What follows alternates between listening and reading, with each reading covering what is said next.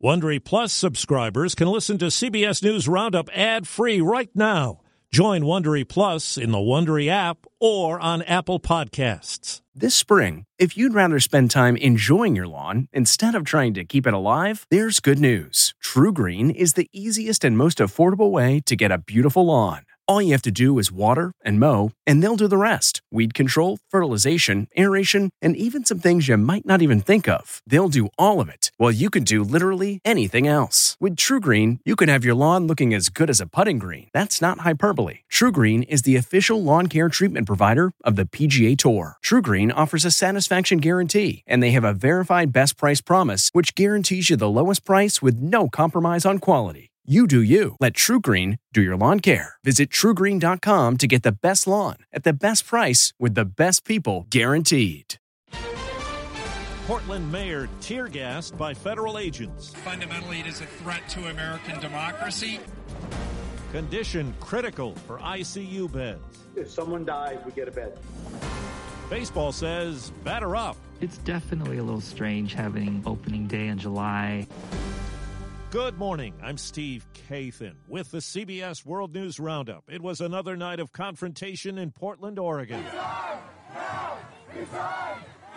Protesters jeered the mayor, Ted Wheeler. I am standing in front of you as the mayor and as the police commissioner, and I am taking full responsibility and accountability for the actions of the police bureau. Later, as he stood with them, federal agents fired tear gas. Wheeler, a Democrat, called it an unconstitutional federal occupation. White House correspondent Steven Portnoy says the Trump administration effort is now widening as the president blamed the radical left for rising violence. For now, the president is sending hundreds of federal agents to Chicago, Kansas City, and Albuquerque. He laments that officials in those and other cities aren't seeking the assistance. Chicago should be calling us, and so should Philadelphia and Detroit and others to go in and really help them. Attorney General Bill Barr says the effort known as Operation Legend will use standard police tactics to track down and arrest violent offenders. Mr. Trump says he's prepared to do more. We are ready, willing, and able to go in there with great force. In Chicago, Mayor Lori Lightfoot has been a vocal opponent of federal action. We don't need federal troops. We don't need unnamed, secret federal agents roaming around the streets of Chicago, taking off our residents without cause and violating their basic constitutional rights. Lightfoot has accused the administration of trying to deflect attention from the coronavirus pandemic. Well, more than 71,000 new coronavirus cases were reported in the U.S. yesterday. Close to 60,000 Americans are hospitalized with the virus. That's close to a record. CBS's Jamie Yuccas is in Santa Monica, California, one of the many areas seeing a surging caseload. Health officials say COVID 19 is now on track to be the second leading cause of death in Los Angeles County. Nearly 60% of the cases we're now seeing are among our young adults. Dr. Anthony Fauci says coronavirus may never fully disappear. I think we ultimately will get control of it. I don't really see us eradicating it. Most of California will not return to on site learning this fall and is now adding new guidelines in 35 high risk counties, including places like hair salons. This is beautiful. The only way they can operate is outdoors. We're literally being kicked to the curb and saying if you want to maintain your livelihood, go out on the streets. In South Florida, CBS's David Begnaud has more on the strain on healthcare workers and facilities. Dr. David De La Zerda is the lead ICU doctor at Miami's Jackson Memorial Hospital. He says they've opened a fifth ICU to handle the influx of patients when normally they have just one. Are the ones in the ICU now younger? Are they sicker? A younger and sicker patients. They use more oxygen. They use more medications. Dr. De La Zerda says patients' youth combined with the use of antiviral medication, remdesivir, steroids, and convalescent plasma, is helping to keep the mortality rate lower, about 8% of ICU admissions. But patients are staying in the hospital for much longer than before. CBS News has learned the federal government is holding dozens of unaccompanied migrant children at hotels, not detention centers, while they await deportation during the pandemic. Karla Marisol Vargas is a Texas civil rights attorney, part of a group that's now brought a lawsuit. They have suffered trauma, you know, getting to the United States, and now they are suffering trauma at the hands of our government. The children are supervised by a contractor hired by Immigration Control and Enforcement. From March through June, the Border Patrol apprehended nearly 100,000 people at the southwest border, 6,000 of them children without relatives. The House of Representatives has passed a bill that would remove statues of Robert E. Lee and other Confederate leaders from the Capitol. At least 10 would be taken down. Senate prospects for the bill are not clear. 72 Republicans joined with Democrats to support the House measure. President Trump's denied a New York Times report that says his ambassador to the UK told people in 2018 that Mr. Trump had asked him to see if the British government could steer the British Open golf tournament one of the sport's major events, to Mr. Trump's club in Turnberry, Scotland. Turnberry is a highly respected course, as you know, one of the best in the world. And I read a story about it today, and I had never, I never spoke to Woody Johnson about doing that. No. The report says Johnson did follow through and speak with Scotland's Secretary of State. 27 year old baseball star Mookie Betts has signed a huge contract extension with his new team, the Los Angeles Dodgers. 12 years, $365 million for the former Red Sox slugger. As CBS's Steve Futterman tells us, the delayed Major League season gets underway today. Tonight, inside Dodger Stadium, some things will sound the same.